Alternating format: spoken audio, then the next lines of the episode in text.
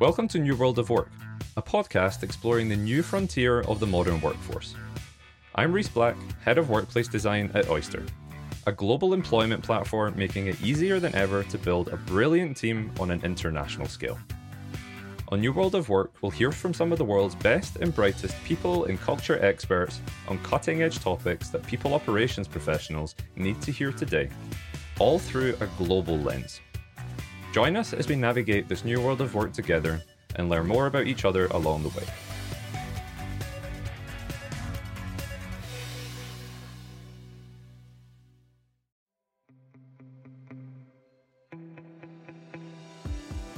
As people ops leaders know, trust is key in the relationship between their team and the rest of the organization. But what happens when that trust is broken or when the relationship between people ops and employees becomes strained? Can these relationships be repaired? And if so, how? That's what I discussed with today's guest, Massella Dukuly, the head of workplace strategy and innovation at Charter. Massella gives her valuable insight into what she views as the role of people ops within the organizations, strategies to strengthen and repair the relationship between people ops teams and employees, and why these relationships break down in the first place. So, to start, could you please state your name and share a bit about your career experience so far? I am Massella Dukuly. Um, I'm currently the head of workplace strategy and innovation at Charter. And prior to that, I worked at LifeLabs Learning, Squarespace, Warby Parker. And so my career has been filled with startups. And I can't figure out if that's because I'm a masochist or not, or if I just really love the, you know, energy of creating something. Um, and of course, you can do that within more legacy organizations as well. But yeah, primarily startup. And I've just been focused on people, how to make work better for them, how to, I think, create an environment where they also feel part of the decisions and the processes that are made. I think when people feel part of what you are doing and it's not just being set up for them, they're way more likely to actually engage and also way more likely to be productive, effective, and happy in their workplaces. Fantastic. Thanks for the introduction. Uh, yeah. And yes, I do think you have to be a bit of a masochist to have a career in startups. I, Just a little bit. I, I identify with that. I feel the pain um, and and the, and the enjoyment, the fun of it. Yeah. Um, so, so you mentioned Charter, uh, the, the, the company that you're currently with. Uh, could mm-hmm. you please tell us a little bit more about Charter? What's the the mission of the company, and why are you so passionate about it? Absolutely. So at Charter, our mission is to transform every workplace by just catalyzing a new era of dynamic work where people and organizations thrive. The emphasis is on the and. And we're designing new frameworks for work so that people have access and, and credible access to sophisticated journalism, actionable research, and advisory services that can really sort of empower leaders to be in the position to effectively transform their, their workplaces. I mean, in terms of why this matters to me, I would just say that like the world is evolving very rapidly, perhaps more rapid than ever before. And I think if we're not mindful about the impact that that has on humans, what we will see, and you know, I know right now we're in an economic um, economic uncertainty, and so it feels as though there's a shift where sometimes it can seem that employers are holding the power, but I don't think that that is something that like lasts forever. I think it's a cycle. And so if people don't feel like their needs are being met, if they don't feel like they're going to have access to the type of work life that's going to support their personal lives, they're going to leave, either find new workplaces or go and start other things on their own. And it's just imperative that workplaces have the tools to be able to create environments where people can show up, do good work, and also really want to be there. Yeah, really interesting. Um, you used a term there, and I wonder whether you uh, it's, it's kind of uh, central to, to your way of thinking. So, so I want to ask: use the term dynamic work. Uh, maybe if that means anything particular to you, could you define that? Yeah, I, I think from my view, when I think about dynamic, I think about I think like simplified, it's layered, and by that what I mean is like if you look at generations before us, our parents, our grandparents there was sort of a very I don't want to say stagnant, but I guess I would say rigid approach to work, which is like you have to have a job, of course, because we all need money to survive. And hopefully, it might be something that you like, but maybe it won't be, and that's okay. You pick the employer, you stay there, and hopefully for years to come, and hopefully you grow in that career, et cetera, et cetera. And then you retire at 65, and then you can enjoy your life. And I don't know about you, but that sounds like very miserable. like it's like, okay, so I can't be happy until I'm about 70. And on top of that, maybe I like my job, maybe I don't. I understand that there's a lot of privilege that comes with enjoying your job or feeling that it pays you well, etc. But I do think that it is more accessible than people think. And so when I think about dynamic, I mean meeting those different check boxes that people really didn't consider a meeting before because they didn't think it was a necessity. Like, it is okay to have a job that you enjoy. It is important that you are paid well. It is important that you actually can come home and spend time with your family or take off time when you need it or care for yourself and have access to resources that are going to set you up for success. I think the other thing to really understand, particularly in the US, but I'd say relatively globally, it can feel as though the public sector, our government isn't really serving us well. And so I think people are really looking at their organizations, the private sector, to show up for them. And so if I'm going to give you my time and my energy and the time that doesn't even really belong to me, but belongs to my family, I'm hoping that you can also meet needs beyond me showing up and you giving me this sort of transactional pay. Very interesting. Thank you so much. So you mentioned a little bit about your your role and your work that you do at Charter. Uh, I'd be interested to know how did you end up there, and, and yeah, maybe you can share a bit more about what you're focused on. I actually met our co-founder. Her name is Erin Grau. She's fantastic. She uh, formerly worked at the New York Times, Away, and we actually met in a women's networking group called Level. And Level is a women's networking group whose mission is to close the racial wealth gap.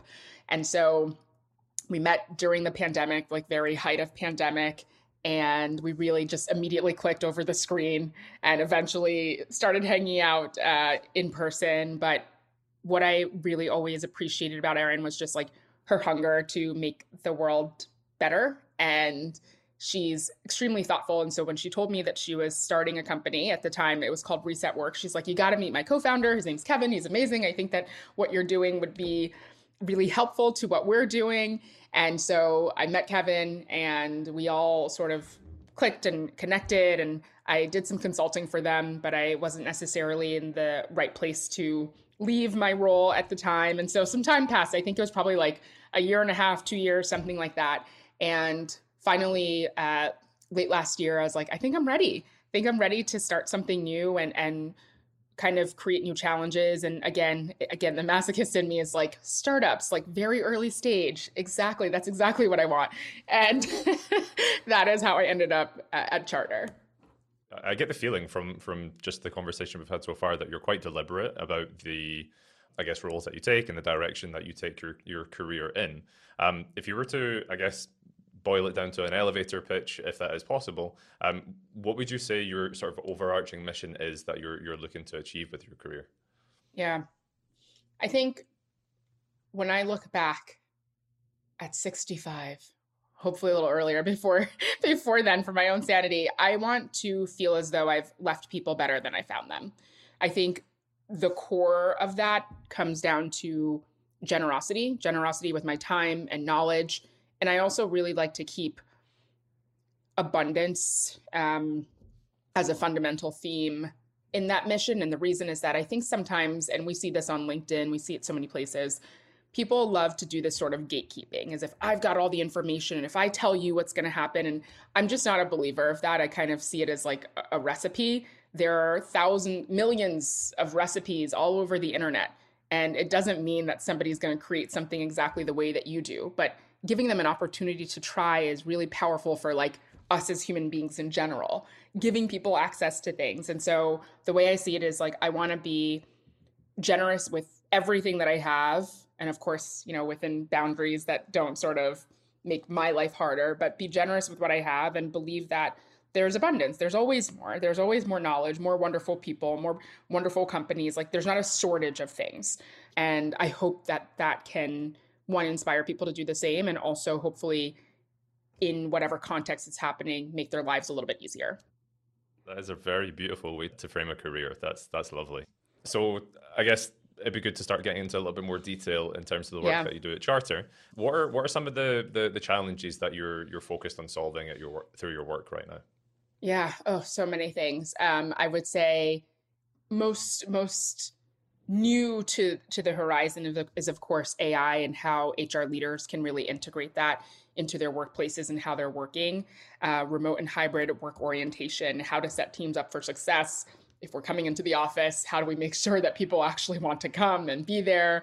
Employee engagement, how do we make sure that people can be effective and efficient and productive in their work and also feel excited about what we're doing here and not sort of, you know, doing all the quiet quitting, et cetera. And then I think that also piggyboards into just employee life cycle. So oftentimes we have members uh, come to us and they're looking for onboarding and retention strategies. Like, and I think that that's such an important thing to to look at. You want to look at the time somebody's even thinking to apply to your organization, and then even when they've left, like, what does it mean? How are you being intentional about that? Uh, another thing that comes up often: learning and development strategy, upskilling, culture setting. So there's a myriad of things and every organization is in a different place. And that's what's really exciting for me is that i get to just sort of meet them where they are and hopefully share with them things that might make a real impact. So obviously one of the main things we want to talk about today is uh, the I guess, tensions that can sometimes form between people teams and the employees that they, they look after, particularly in tough times, which we happen yeah. to find ourselves in if you are uh, in the in the tech industry. Um, and you you also mentioned, I think this we're going through something short term that is uh, that is tricky. But as you said, yeah. and I agree with you, I think there's a long term shift, a long term reprioritization of um, employee expectations that I think is mm-hmm. is Uh, needing to be addressed. So, with that said, especially with what we're we're, we're dealing with now, what are some of the, the, the biggest challenges that you're you're seeing people teams facing that you're working with? I would say to start, and I mentioned this earlier, is that again, like the world is changing so very rapidly every single day. That is a lot for any one person to, to keep up with. And I would even say, like a charter, that's what we see as one of our advantages. We have a year long membership product. And so it's, it's called Charter Pro and we're like, we're here to make it so that you, one sole person, that's often sometimes how HR teams can be. And even when they're very big, it might not be somebody's entire job to sit down every day and be like, what's happening? What's new in research? How can I help people? Like, they've got real tactical things to do on a da- daily basis. And so, just the overwhelm of information, the overwhelm of change, the overwhelm of policy change in different ways, I think is a real barrier to how people approach things. And often it puts HR leaders in the position of being reactive rather than proactive. So that's one thing. Beyond that, just looking at people, all of us, people are burnt out. Yes, the pandemic, I guess we, you know, it's been globally declared over, but that doesn't mean that people have sort of you know reconciled the amount of energy that that is sucked from them whether that means that they were schooling their kids at home or weren't able to travel or maybe they were sick. There were so many things happening. And so there's perpetual burnout. People are also looking for better ways to work uh, and a better balance of work, just like you mentioned. Like the employee needs are changing. And I think it's because of the reckoning that happened during the pandemic, where people had a moment to pause and say, well, what is it that actually matters to me? The things that I might have cared about four years ago might look very different today. And I think what's unfortunate about that challenge isn't that HR leaders can't meet those needs, but I think it's that people are trying to figure out what they need themselves. And so if something, if the solution isn't always clear, you can see a lot of influx. And that's often why I think we see a lot of, I would call them almost like zeitgeist, like you know, every every other few months there's something. It's quiet quitting, it's great resignation, it's this or that. Like there's always a new topic, and I think people are trying to navigate them that themselves, and HR teams are trying to figure out how to support them through it. But it's it's happening so quickly, and so when when a challenge isn't like stable and it's not the only thing, it can be difficult to sort of nail down a solution. And then of course, economic uncertainty doesn't help any of this just on a organizational level, on a personal level, we are being required to really do significantly more with way less than normal. And trying to solve for any of these problems with less capacity, less resources is, of course, going to be something that stands in the way here. I want to come back to or, or highlight one thing that I think you said there that is really, really important. And, and truthfully, I don't really know whether I've heard it being spoken about in this way, or at least not mm-hmm. very often. Um, you mentioned this idea almost of like a pandemic hangover, right? That, uh, yeah.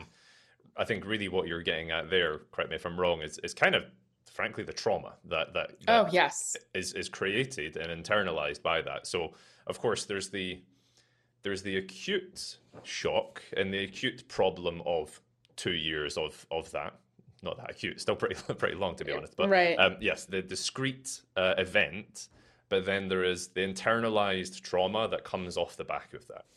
I almost feel like that becomes more damaging and more difficult to deal with because it kind of just it just kind of creates noise in the background. Yep. It kind of kind of raises the the noise floor of a business. And how do you how do you tackle that if the, if the if the the whole company just becomes a bit like it just increases the entropy in, in the whole of your company or the whole of society. So it, it, there's the acute event, yeah. and then there's everything that comes off the back of that. Which I guess the reason I'm saying this is is if I'm thinking about the person that's listening to this podcast and they're they're a people team and uh, or a people leader and their exec team are saying, well, that's all gone now. Time to put the foot to the floor and start, you know, thinking about business again. They're going to have to set that expectation and, and make them understand. Look, like we are not robots. This yep. will have lasting effects for, frankly, generations. Just like many other traumatic things that happen and have lasting effects for generations, and how people communicate, react to things, think about things, change their worldview a whole bunch of different things. So I just wanted to like double click on yeah. that. I thought that was a really, really powerful point. Yeah, Rhys. And and I want to say too, what you're mentioning, I think is just the crux of it, like what really adds to that trauma and the extension of what we've experienced is the just get back to normal first of all, there's no like, where are we going back to? Like when people talk to me, leaders, and they're like, we just want to get things back to normal. I'm like, there is no going back to normal. We're not going back. We can go forward and figure out what that looks like. But there's certainly not any going back. And the real push, it's like, imagine, you know, in any relationship, something happens that breaks trust. And I'm not saying that every organization has done this, but I mean, just think about simple one to one relationships. Something breaks trust, and one person is like, okay, I apologize, everything's fine and it would be really nice if everybody could say, forgive and forget, it's not a big deal. But that's just not how it works. And sometimes people need time. And like you said, sometimes that time is truly uh, generational and beyond being generational. It's just like people are finding new coping mechanisms. Something that really struck me during my conversation with Massella is that people teams have a lot on their plate in a post COVID workplace. Expectations have shifted, which means everybody is navigating what the new relationships and roles of people teams will look like. Something Massella stresses is that communication and transparency are key, especially in the current workplace climate. I wanted to know how she felt people ops leaders could prevent the strain on relationships with employees and maintain trust and openness, and also how they could properly communicate the needs of employees to leaders in the organisation.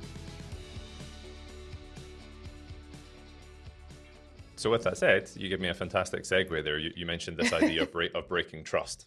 Um, yeah. Particularly when we're in a time when people leaders are are navigating their companies through very tricky situations, whether it be layoffs or a whole bunch of other things. Uh, so I, would love to get into the details of this a little bit more with you. So first off, what would you say are some of the, the major causes that we're seeing, some of the major problems that we're seeing when it comes to the breakdown of, of trust between people teams uh, and the, the employees that they work with? In my mind, it's four major things. The first is unclear expectations and unclear decision criteria. If people don't know what to expect, they're going to make assumptions. Generally, we tend to have a negativity bias. It's very easy. And oftentimes, we're playing off of our prior experiences. You know, I'll give you this example. The other day, somebody sent me a I don't know, an SNL like YouTube clip, and it was about something about an HR team and you know it's it's snl so it's intended to be funny etc and i take a look at the comments and somebody says you know word to the wise for everybody who's young out there don't ever trust hr they're not there for you they're there for the org and it had thousands of thumbs up and it really bummed me out because i'm thinking oh my gosh like every day i get up and my goal is to empower HR leaders, to make workplaces better, et cetera, et cetera. And I know that, of course, there are so many workplaces to tackle this in. So they might be having a different perspective than maybe what we tend to experience in tech. But even in tech, I think some of that comes down to this feeling when people don't know how you're operating. They don't understand what transparency actually means. They're not sure why a certain rule is being made. Or if you are deciding on something, make sure people understand how you're going to make that decision. So it's a really big thing. If you leave people in the dark, they're going to feel like you aren't on their side. Uh, second thing that I would say is a lack of follow through. So HR leaders tend to be really good at, not all of them, but a lot of them are, are very good at surveys and questions and they make it appear that they want to hear from other people, but then they don't follow through. And follow through doesn't mean that you have to do the thing that somebody is asking. Sometimes you can't. You don't have the resources, you don't have the time. There's a reason why you're not prioritizing it. But if you are going to do it, that's fantastic. And if you aren't going to do it, help people understand why. Hey, we can't make this thing work, and here's the rationale. But that insight is very, very important. Third thing I'd say is just a real lack of productivity and curiosity and an effort to really understand the employee point of view.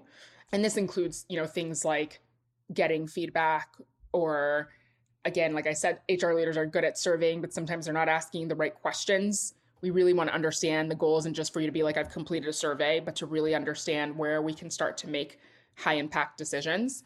Um, and then the fourth is maybe an overarching theme is when HR can act sort of as like legal protection for the organization, it's just it's re- it drives me it drives me no that's like I just I can't. I think the thing that we have to remember is like yes, unlike maybe other parts of the business, we have two major stakeholders employee population and the general org. And I think people like to treat them as separate things. And I think what we have to remember is that our employees are our most significant asset and how we treat them, how they feel about their work and what they're doing and the company is going to be a lead indicator of how successful that organization is. And so it's just imperative that we understand that being good to employees is also good for the business. If you can't do something again, it comes back to that follow through. Help people understand why, bring them in on the decision. But you've got to make sure that the two are inclusive rather than exclusive. So I want to bring it back onto to the first point that you mentioned about unclear expectations and uh, decision making. And I guess the the first part of that is that it, yes, it could be the fault of the the people team themselves that are not clear in those ways, but they can also, in a lot of uh, situations, actually be be taking the brunt of that for decisions that have been made by other people, so other execs in uh, in a business. For for the people leader that is listening to this right now and maybe identifying with this in, in, in some ways, what, what would you say they should do so that it doesn't so that it isn't like the people team in their business is the bad uh, the bad person the bad the bad uh, entity all the time and actually they they can not necessarily pass on the accountability but show that this is not just a people team decision a people team expectation that it's part of this larger um, piece of work that's been done or decision that's involved other people? Yeah, that's an excellent question. I think when it comes to avoiding the, you know, taking the brunt of how things fall at a company, it really, I would say, fundamentally starts with relationship building and also making sure that through your relationship building, your stakeholders understand that you are a strategic entity in the business. I think, unfortunately, for a very long time, HR leaders have been in this position where, yeah, we sort of carried out the wishes of our CEOs and COOs and CFOs giving us budgets and limitations. And yeah, like that's part of it. We have to work with other people. But I think it's particularly dangerous if we just carry out what they say and we don't pause to say, well, my my stake in the business is making sure that X, Y, and Z happens. I have to have integrity while doing that we have to make sure that these things actually meet all of the types of goals and uh, functions that we are trying to accomplish. But I think, again, the best way to do that is to start by relationship building. So, your key stakeholders, generally, maybe that's your CEO and your CFO. Be certain that these people understand what you are trying to accomplish on a high level that can be translated into how they think about the business. Be very mindful that you understand what their interests are and what their motivators are, because you're going to need those tools when making decisions with them. And I think, just like in terms of helping the rest of the organization understand how the HR function works, this is where the educational point comes in that I think is often missed. I think sometimes we do a lot of work as HR leaders and we assume that everybody knows what we're doing. And I find that that's very rarely the case. This is an opportunity to help loop people in. Hey, HR, you know, is covering X, Y, and Z.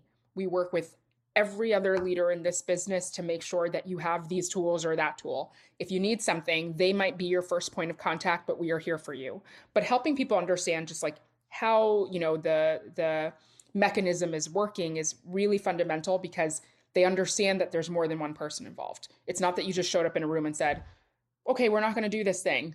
That could be really detrimental to them. But again, highlighting, educating, mm-hmm. ha- ensuring that people have access to understanding how things work. And then on the back end, you are working on those relationships to ensure that your stakeholders understand your role, they trust you, and they also know that helping you helps them as well. I want to ask a very simple question, um, mm-hmm. but I mm-hmm. think I think it's worth asking it uh, to to see how you think about this. Why is it important for employees to actually trust their people teams in the first place? The short answer, aside from it feeling like a presidential tagline, is that we truly like go further together. None of us can read each other's minds. We have to see any working relationship that we have as a partnership. And I do think that it's important that we function as a partnership, meaning that I'm really clear about your needs, you're clear about mine. We can support each other in the journey. It's just going to make it that much easier. I will say that I do think that the organization has to be first in extending the olive branch in that partnership. So, again, like from the day that somebody applies or even thinks about applying to a company, they look at the website, they they decide, okay, is this for me or not? They see that there are structures in place that indicate that this company truly values their people, that they support their employees, that their employee base, that people feel seen and heard and recognized. It's very simple, I would say, in theory, just like how the question is simple, but I think it's a lot harder in practice. And the lead indicator of a truly successful organization is going to be how the employee base sees themselves. The lag indicator generally are all the things that a business might want when they're looking at their balance sheet. But we have to really think about how to make the HR employee relationship a partnership and not just that we provide for you and we hope that you're happy about it. No, get their input, make sure it works the best way possible for them, let them be able to communicate that with you. It will make everybody's life tremendously easier. So, for the people leader that's listening to this right now, that their company potentially has went through a layoff in the last six months, uh, that uh, have had to make some tough decisions, and and there's there's been erosion of trust. There's been breaking of trust uh, in their business, and they're looking at engagement survey or engagement data showing it going down. They're looking at attrition rates increasing, and they're thinking about the the, the long road to recovery ahead. What what would you say to them? What what would you say to focus on? What would you say uh, is the way to, to to recover that trust with their employee base? To start your philosophy or how you think about this experience is going to be very important. You know, as we've been talking about, it's not to say that HR is responsible solely for the layoffs, but because you might be the one who's carrying it out and having conversations, it might feel like that to some people. It's easy when you're like in a one on one with somebody, letting them know that today's their last day, that you become the, the vision of the enemy or the thing that has happened bad to them but I think we just have to understand that that's part of the work, which is why HR leaders have a very hard job. And it's not something that anybody wants to do, but it is part of it. And we have to keep that in mind. Time and action are going to be your very best friend in any period of repair. And when I say time, what I mean is that, like, you can do all the right things, you can say all the right things, but if people aren't ready to move forward, they just won't. So, like, give them the space and time to process. And the thing about action, you're going to have to continuously be doing something. The very first thing that you want to do is really acknowledge that trust has been broken, be specific about why. I've seen, unfortunately, in many layoff uh, scenarios where the focus is so very much on the layoff itself. It happens. And then, of course, you can expect that your employee base might be feeling, you know, some survivor's guilt or that they're also concerned about whether or not they're next, et cetera, et cetera. And we forget that we have to acknowledge, like, I know this is hard for you. I know you might be concerned that, oh my goodness, are you going to have to do double the work now that half the team is gone? I know you might be concerned about what things look like in terms of what measures are we taking to ensure that this doesn't happen again. But you have to acknowledge that it's happening. Secondarily, give them space to process, air their grievances. Three, get really specific about what you're going to do next to support them, protect them, give them space to do what it is that they need to do. And don't just close the door. Where, you know, some organizations are they do well at those first three steps, but they essentially say, "Okay, next week we're back to normal."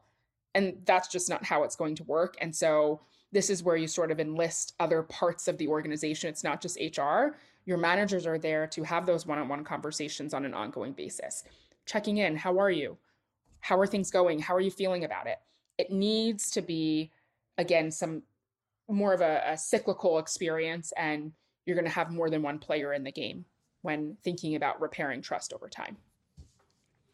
I think that's a really a really uh, important point that you just mentioned that um, people teams are in this interesting position that they, in some ways, have uh, an extended family, an extended team, yeah. being the hiring managers, the the leaders of the business um, that really have a lot of um, responsibility, a, a, lot of ability to repair trust, to to to to make this a place that people want to work in, uh, and of course, the people team need to be in, in engaged with them and, and working with them what what are some ways in a situation like this where there maybe have been some very challenging times that have come up that people teams can kind of double down on that or, or, or to invest in that to um, help repair the problems, help repair the, the damage that might have been done.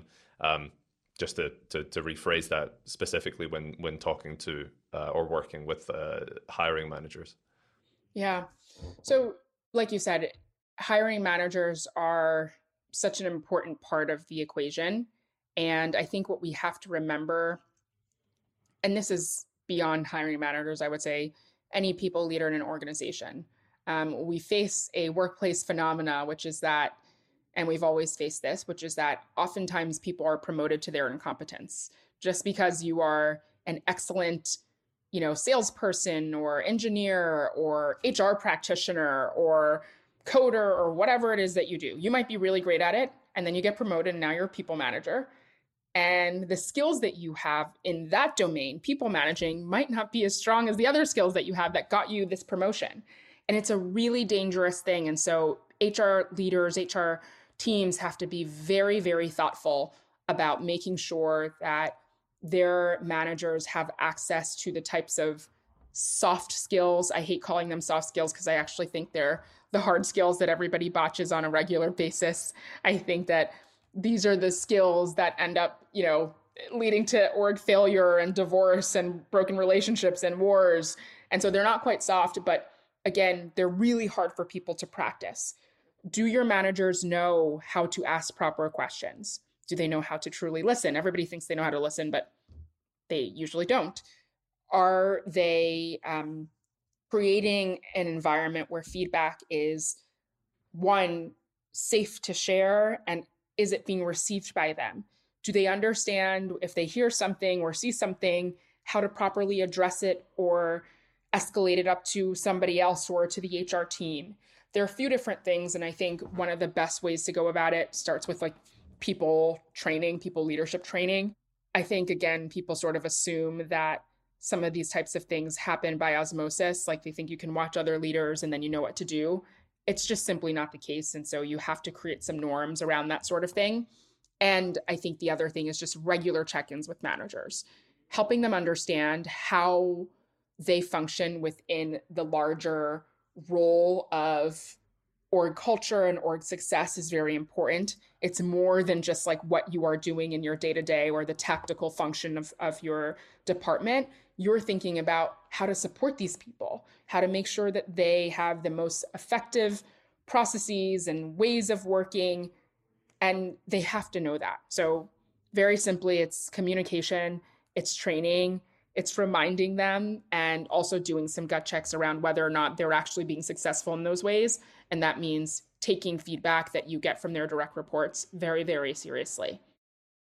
Something that you've spoken about in the past is about creating workplaces that drive organizational strength and then you know business outcomes off the back of that. Uh, I feel like that's a really interesting term. I've never heard many people talk about it in that way. You maybe sometimes your organi- organizational health, um, but think organizational strength was a, was an interesting word choice or an interesting uh, way to way to think about it. Can can you tell us a little bit more about what you what you mean when you say that? Sure. So what I would say is that this is so important right now. And the reason why organizational strength is important is because I think it to me is a metric of whether or not an HR team and a leadership team is successful in how they are thinking about organizational strategy. Um, and so to kind of get down into the details of like what I think is a sound or strong organization, one, your teams are operating as efficiently and effectively as possible. This means that you're really thoughtful about the right people, being in the right roles at the right time. You're thinking about what it means for those people to grow into new roles or what it means when they take on new experiences within the organization. This also means that your org design is really set up to ensure that people can be successful. You're thinking about your processes, you're thinking about the tools that you use. It's really just, you know, in the same way, I think if we kind of simply compare it to something else that would be familiar, you know, you can have the most lovely family, people who love each other and support each other, et cetera, et cetera. But if in your home there's not a toilet, or they can't wash their hands, or they don't have access to food, of course things are not going to work well. So yeah, you can put all the smart people. People love, we hire the smartest people, hire smart, diverse, wonderful people, and then you put them in a house that doesn't work. And like, what are you expecting them to do? So this is about right people, right tools, right time, right processes and to me, that is where the strength comes. Obviously, you know, no organization is necessarily perfect at all of these things, but I think it's working at it bit by bit where it's like, all right, great, we've got the right tools right now, but I'm noticing that these people might not have the particular skill set. What should we focus on now? Is it some sort of training? Is it bringing in somebody from the outside? Is it peer learning? There's so many different ways to approach organizational strength, but you want to make sure that it's not just the people, but the systems as well. I love that analogy. A house with no food is a very dangerous place to be. People will get hangry very quickly. Exactly. How do you think people teams will, will look in the future? What, what, what are you, I guess, hopeful for or optimistic for? Yeah. I think it's happening a little bit now. Um, I think I'll say this just before I sort of go forward. The pandemic to me was a real, the silver lining of the pandemic in the HR people industry was that for the first time, it really seemed that our stakeholders, our leaders were looking at us like, wow, this is not just a nice to have. Wow, this is not just about compliance or compensation. Like, we need you. And so I hope that that narrative of we need you extends and not just needs you to do the t- tough, difficult things or have conversations that we don't want to have, but really set the strategy for how to make organizations successful across the board. It's that organizational strength. We need HR leaders to be there thinking about the larger picture. Um, my hope is that these are not just within companies, but also on boards, that there are HR leaders who are sitting there thinking about the people strategy, not just how many people are you hiring or firing, but what does it mean if we actually want to retain people and engage people? What does productivity actually look like? I also think that HR leaders and their teams are going to be seen as a very important metric of success when you look at successful organizations. That's a really interesting point you were saying about that that almost being like a, a checkbox that an investor wants to see. Um, yeah because you see that in some some other ways. Say, for example, you're building a, a very technical product. If you didn't have a, a CTO that has the the background uh, for that technical product, an investor is probably going to raise an eyebrow at that and and think, well. are you really investable? Are you are you serious about what what you're uh, saying that you're working on? I think that's a that's a really interesting idea. That I mean, I would assume that there is there's a time and a place to some degree. Sure. If you're very early on in your career, uh, sorry, very early on in the company's uh, history, then yeah, you're probably going to be more focused on product and marketing and, and, and these yep. sorts of things. Um, but even I guess at those stages, if there was there was a visibility of the expectation of that from an investor to say, hey, we don't expect you to have all your ducks in a row at Series A stage, but you know, yep. by the time your Series B or your Series C comes around, uh, for us to to really consider investing in you long term, uh, we want to see that you've got you know a really solid people uh, foundation in your business, so that you know we know that you're going to be able to uh, deal with undoubtedly the challenges that will come when you become a larger, more complex organization in that way. Yep. And I think that's exactly it, Rhys, is that you're right. At a, you know, smaller organizations are not going to have access to the same types of resources, et cetera, or time, or even the same types of hires necessarily, depending on comp or what people, you know, are expecting. But I think, I think it's just very important to lay the foundation earlier. I always say to people, like in my time, I, I worked at LifeLabs Learning before this, and I was a leadership trainer, and would go into so many different organizations. And the thing that I always noticed was that, like, if that care for people started early on, it was just much easier to scale. You know, if we start at 10 people and we care about one another, I'm not saying these people need to be your best friends, but there is a respect for one another. There is recognition. There's willingness to hear one another. There's a desire to work well together versus one person saying, this is how it's going to be. It was just so much easier to scale. So, trying to do that same type of thing, not to say that it can't happen, but when we're working, you know, with companies that have, let's say even 5,000 people, let alone 20,000, it happens in pockets. Not to say it can't happen, but that's why you'll find organizational strength is just slightly more challenging, simply that in some places it works well and in some places it doesn't. And then you're really depending on your middle managers to create the type of culture. You almost got mini companies within a big company. So if you're looking for overarching scale, start start early. I will big plus one on that. That's yeah. probably one of one of my main learnings from from Oyster is we um frankly we over engineered. We we we very heavily invested upfront on some things that were really too much for for the stage of company that we were at that point in time. But looking back in hindsight, paid off massively, massively to, yeah. to invest in these things early.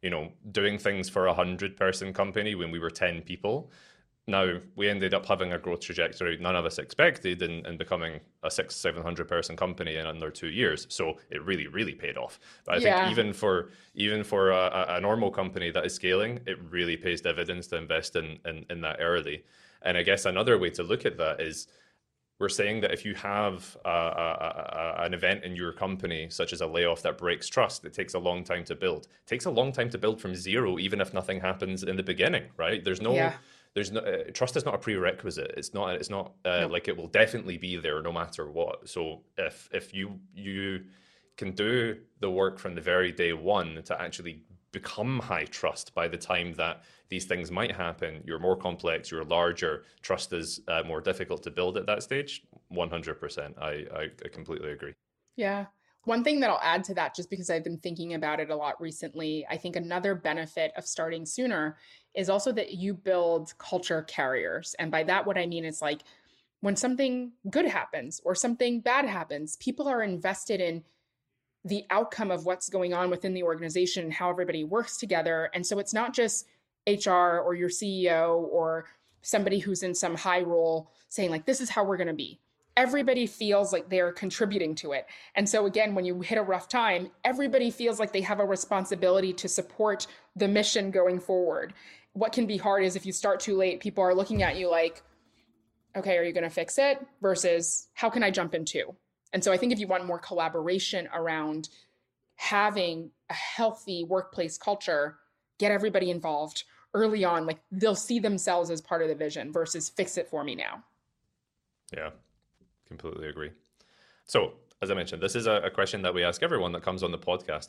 What is the best mistake you've ever made and why? Hmm. The best mistake I've ever made. Earlier on in my career, um, I, I mean, maybe it wasn't so early. It was during my time at LifeLabs. I had taught a, a group a series of like our manager training workshops and they were wonderful and it was a great group and i had the responsibility of afterwards having a conversation presentation with their leadership team sort of just sharing with them the insights that came from the trainings that we had done and what their people were saying et cetera et cetera and i oh my gosh going into it first i was sick and i was like just wanting to avoid the whole situation. I think it was maybe like I think I just felt uncomfortable because I had known that the leadership team was resistant. And then, of course, being under the weather, I didn't feel like I had the capacity to really go in and convey my ideas and my thoughts in the way that I wanted to. And anyhow, I go in, I'm feeling slightly intimidated. There's like only men in the room, and they're all significantly older than me. And there was just this feeling of like, they don't take me seriously. Anyway, I shared what I had learned, what I observed, what I thought would be most helpful to their team to set them up for success going forward. And really, it came down to modeling. Like, you can't really ask people to be a certain way or do a certain thing if you don't do those things either. Like, of course, you're going to need to be part of the equation and supporting your team and being better.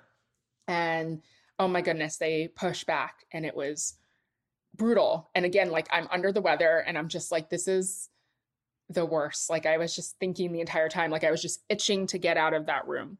And it did feel like a mistake after I'd left. I actually like came back and I told my team, I'm like, I think I blew it. Like I don't think they're gonna have us come back ever again. I don't know what happened, but it just was not good. It didn't feel good. And it was an excellent ex- the reason why it was the best mistake I'd ever made was because it really helped me to one learn to speak truth to power like I was forced in that moment to have to do it because it was my job. But when I sat back and thought about it, like it was the truth, despite them not wanting to hear it, despite all of the rationale or reasons why they were going to tell me why it couldn't work or whatever. Like it was my responsibility to do the right thing. And the right thing is, you've asked me to tell you what I've seen. I'm not going to sugarcoat it to make you feel better. I'm not going to sugarcoat it to make you feel bad.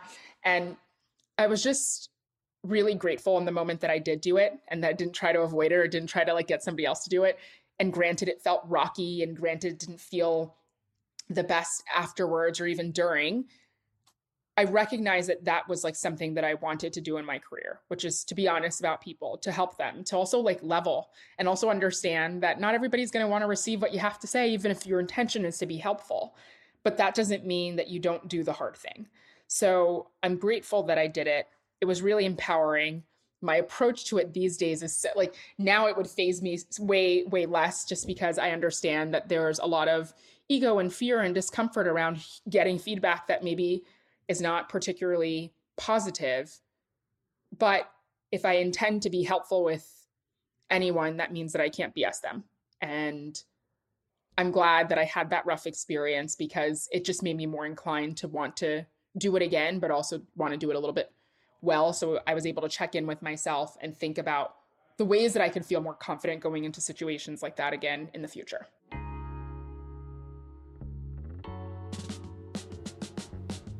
Massella and I had an enlightening conversation about the relationships between people ops teams and employees, and the importance of building strong relationships within an organization.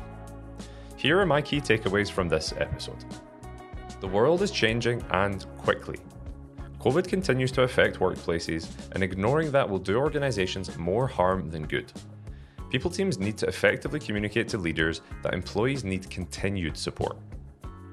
A house with no food doesn't function. No matter how great your team is, if they don't have the resources to succeed, they won't. Massella compares this to throwing a loving family into a house with no food. No matter how great the relationships, things will break down quickly. Communication is key, Nothing erodes relationships like a lack of communication. Trust is broken when employees don't have transparency into why decisions are being made and don't feel like their feedback is being taken into consideration. No one likes being left in the dark. Thank you so much again for listening to this episode of New World of Work.